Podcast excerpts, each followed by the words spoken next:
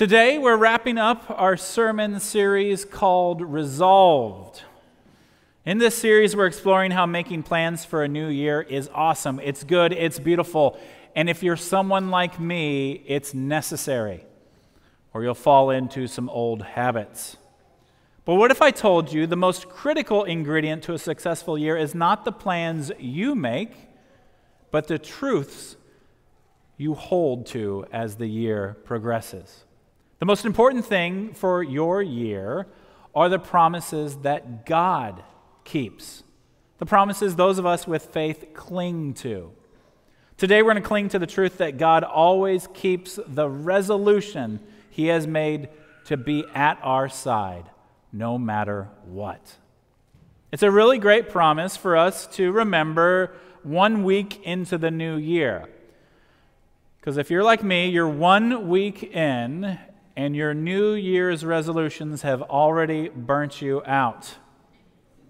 I'm not sure why mine did this to me so quickly. Maybe y'all can help me figure out where I went wrong. You see, this year there's a lot of potential things that could give me a lot of anxiety. I've got some health issues. I'm getting older. My kids are getting older. There's inflation. There's an election. There's wars around the world, lots of things that feel unresolved that I would love to resolve this year. So I tried to come up with some resolutions that would address the issues that bring me the most anxiety, the most fear, the things that seem to be the most unresolved in my life. So here are my top 10 resolutions for this year. Resolution number one. The most important one for me, and I've had this resolution for 20 for years now. I want to get back to my high school weight.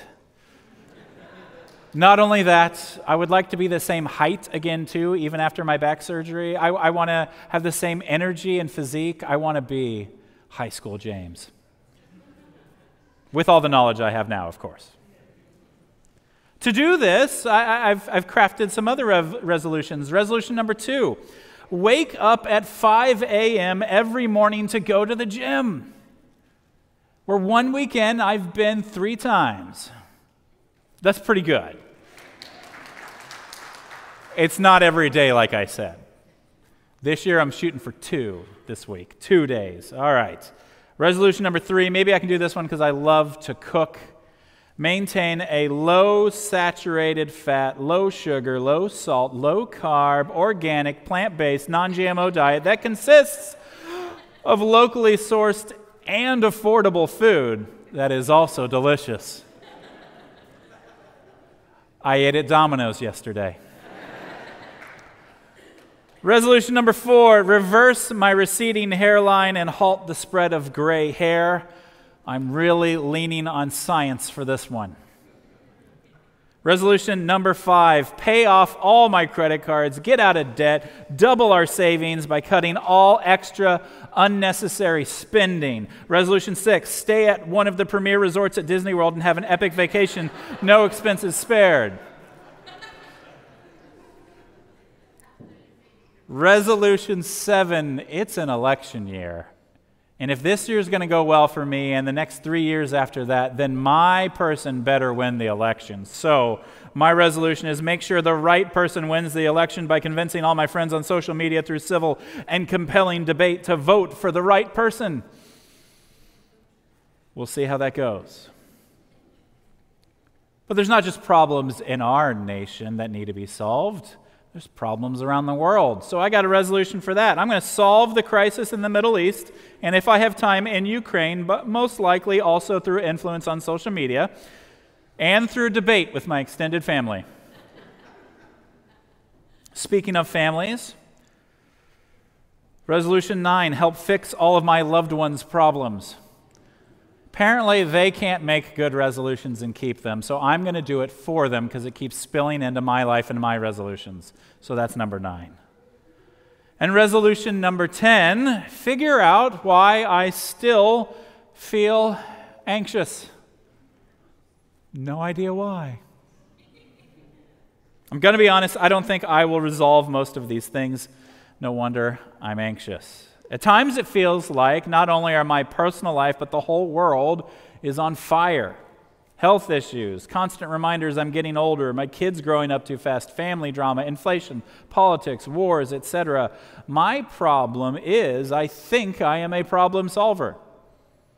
I pride myself in not only identifying problems, but finding solutions. And yet, I live in a world where most issues, most things that aren't right, most things unresolved, I can't truly fix. It's either too big, too complex, or too human for me.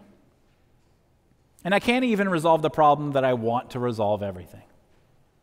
And then there's the irony that as I look at other people's problems to resolve, I ignore the things, the problems that I create. And when things truly get out of hand and feel truly unresolvable, it's easy for you and me, for each and every one of us, to feel alone to feel like we too are unresolved and broken. And because of this, our relationship with God sometimes feels broken and unresolved. Our reading today took place in a time when, for God's people, everything seemed broken.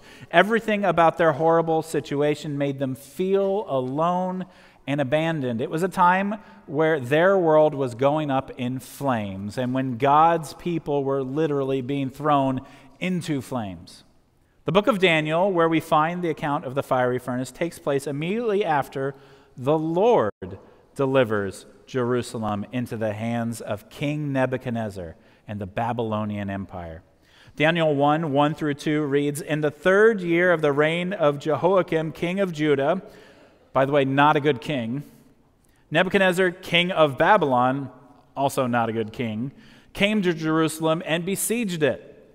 And the Lord gave Jehoiakim, king of Judah, into his hand with some of the vessels of the house of God. This does not seem like good news for the kingdom of Judah. All the promises God had made to them seemed unresolved as the world around them burned, as they lost all control they thought they had, as God's people once again were taken into slavery. And the Babylonians had perfected slavery in some various ways. One of the things they did was they would grab the smartest, the most handsome, the most educated, the richest, the most royal young men in a newly conquered country and take them out of the equation, not by killing them, but by turning them into Babylonians. They would make them live like Babylonians. They would walk like a Babylonian, talk like a Babylonian, eat, drink, sing, and dance like Babylonians, and ultimately worship and pray like a Babylonian. It was their way of incorporating and subduing conquered nations, and most historical and archaeological evidence extremely well, except for some young men from the kingdom of Judah. In Daniel 1 5, we see that the young men taken by Nebuchadnezzar, the king assigned them a daily portion of food that the king ate, and of the wine that he drank, so the best food and wine. They were to be educated for three years, and at the end of that time, they were to stand before the king. Among these were Daniel, Hananiah, Mishael, Azariah of the tribe of Judah. And the chief of the eunuchs gave them new names. Daniel he called Belteshazzar, Hananiah he called Shadrach, Mishael he called Meshach, and Azariah he called Abednego. Now, this is actually a pretty significant name change. Their Hebrew names were actually all about God being with them. They mean things like God is my judge, the Lord is my help. Their identity was all about God by their side. And now they're being given new Babylonian names about Babylonian gods. You see, in the ancient world, giving a new name was a way to control, a way to rebrand, a way to show ownership, a way to change identity. You're now part of a new family, a new tribe. A quick side note did Jesus ever give new names? I think I remember him doing it a few times, and it worked pretty well. In Daniel 1 8, we see how Daniel responds. But Daniel resolved that he would not defile himself with the king's food or with the wine that he drank. Here it is Daniel is making a resolution. All four men are going to eat vegetables and drink water. Do you guys know how hard that is? It's not easy. Most likely, the food they were being given was not only rich and expensive, but it was also very unclean. To the Hebrew standards, the standards that God had given them, it was unclean on so many levels, especially the fact that it was probably involved in rituals to other gods. So they resolved to be vegetarians. But the man who was in charge of these men, he knows that vegetarians, they're, they're skinny. We want big, beefy men. The king is expecting that of me. So he was worried that if these boys kept to their resolution, it would make him look bad. But God gave their boss compassion for them. And they came up with a plan that for 10 days, the young men would eat just the vegetables and drink just water. And at the end of that 10 days, they would see who was stronger the vegetarian boys or the boys who ate from the table of the king. And lo and behold, Daniel and his friends were stronger. In Daniel 1:17 it says, "As for these four youths, God gave them learning and skill in all literature and wisdom, and Daniel had understanding in all visions and dreams." You see, it is good to make resolutions. It's great to have standards and values and stick to them. It's good to keep God's commandments and his laws. But we have to remember that God is the one who gives gifts. He's the one who blesses. He is the one with the power. He is the one in control. Daniel 1:18 says at the end of the time when the king had commanded that they should be brought in the chief of the eunuchs brought them in before Nebuchadnezzar and the king spoke with them and among all of them none was found like Daniel Hananiah Mishael and Azariah. Therefore, they stood before the king. And in every matter of wisdom and understanding about which the king inquired of them, he found them ten times better than all the magicians and enchanters that were in all his kingdom. God is with these boys. He's been with them all along. When everything was falling apart, he was with them. So it appears we have a happy ending to the story. The Hebrew boys are given places of honor in the king's court. They seem to have been able to keep their resolutions and avoid serious persecution. Happy ending, right? Well, from our reading earlier, we see it gets a little darker before it gets better. How do we go from this, standing before the king, being the best of the best, given more responsibility, to being thrown into a fiery furnace by the same king? It's a hard fact for us to grapple with, but the resolu- resolutions of the Hebrews were not enough to change the world around them. Not enough to drastically change the Babylonian culture, to put an end to jealous men who wanted the favor that the Hebrews had received. Their resolutions didn't change the heart of the king. It took God doing something way later in the story to change his heart. You see, the king himself saw himself as God. Yeah, he thought the Hebrew God was powerful and needed to be respected, sure, but that was part of Babylonian culture. As you conquered nations, you incorporated their gods into your traditions and maybe ranked them among your own gods. You used religion and gods as a way to maintain power. So, as the Hebrew men served in various ways in the kingdom, keeping resolutions, the real issues around them continued to be unresolved. They still lived in a kingdom full of idolatry, and they were still surrounded by enemies. And the promises of God made to his people of a holy kingdom all their own still seemed utterly unresolved. So Nebuchadnezzar makes an image of gold of himself and commands everyone to worship it. Huh. A political leader using the name of God for power, but then creating a cult of identity around himself. I've never seen that in the history of mankind, have you? But you know the type of resolve that Shadrach, Meshach, and Abednego had. They refused to bow down to it, resulting in being thrown in a furnace. So here's our truth our resolutions are limited in power because we are limited. And we will never truly resolve our biggest issue, which is sin and death and everything that comes along with it. Sin makes it hard for us to resolve small issues, large issues, and everything in between. We see it time and time again in the story of the Bible in the story of God's people. They make promise after promise to God, to each other, and to themselves. And the majority of the time, if not all the time, they fail miserably in keeping those promises, just like you and me.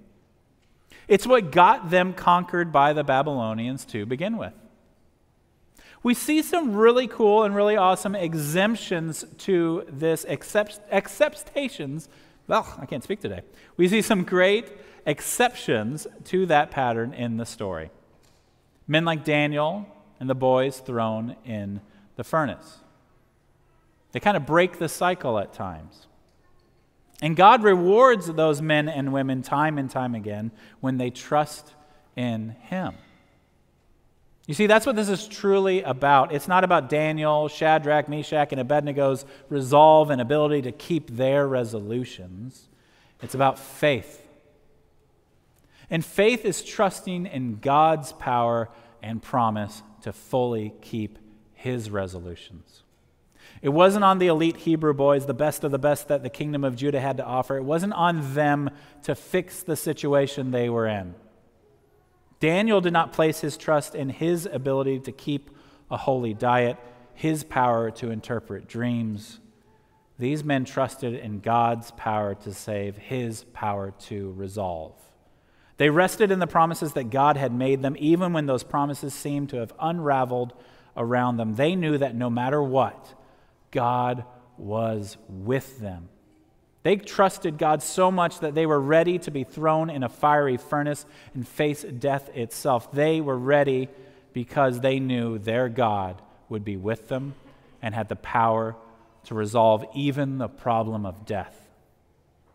And then the most beautiful thing happens. As they're thrown into the furnace, they get a taste of real resolution.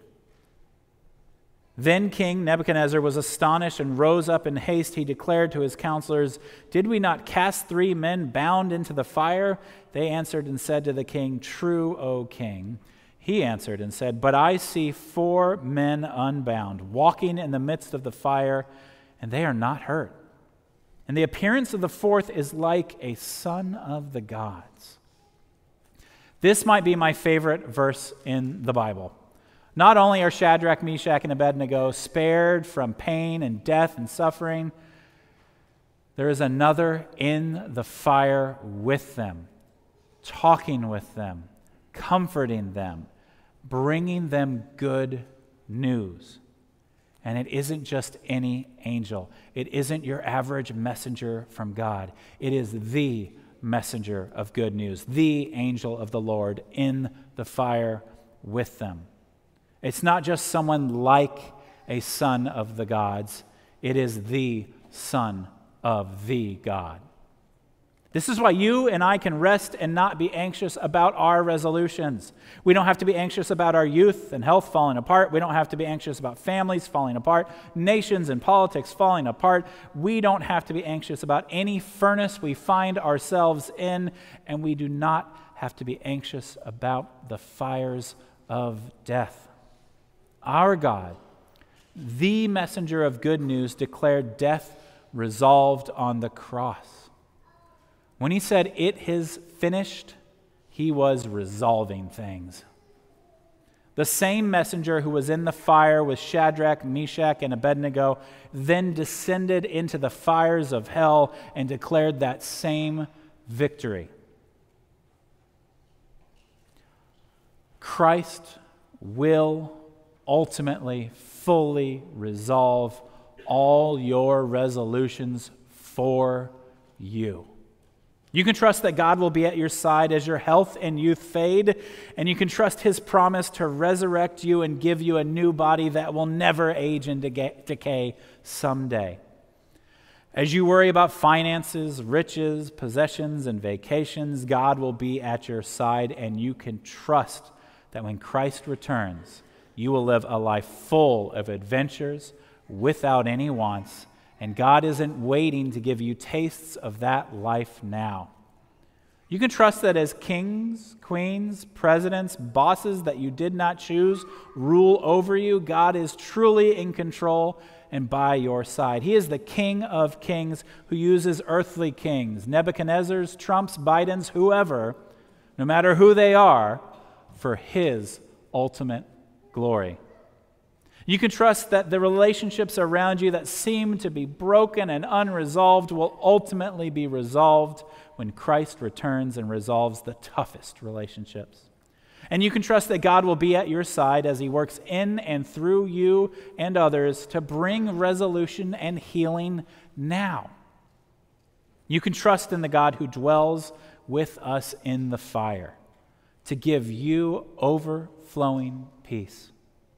You can make gospel centered resolutions knowing that God will be resolving what needs to be finished by working in, through, and despite you, even when you fail in your resolutions. When you feel alone and like your relationship with God is broken and unresolved, know that He is at your side right now, and your relationship with Him was fully resolved on the cross. God spoke words through the prophet Isaiah for his captive people years before he sent them into captivity. And I want to leave you with those very same words. They're as powerful and true today as they were thousands of years ago. God spoke through Isaiah and said this to you and me Don't be afraid, because I am with you. Don't be intimidated. I am your God. I will strengthen you. I will help you. I will support you with my victorious right hand. Amen.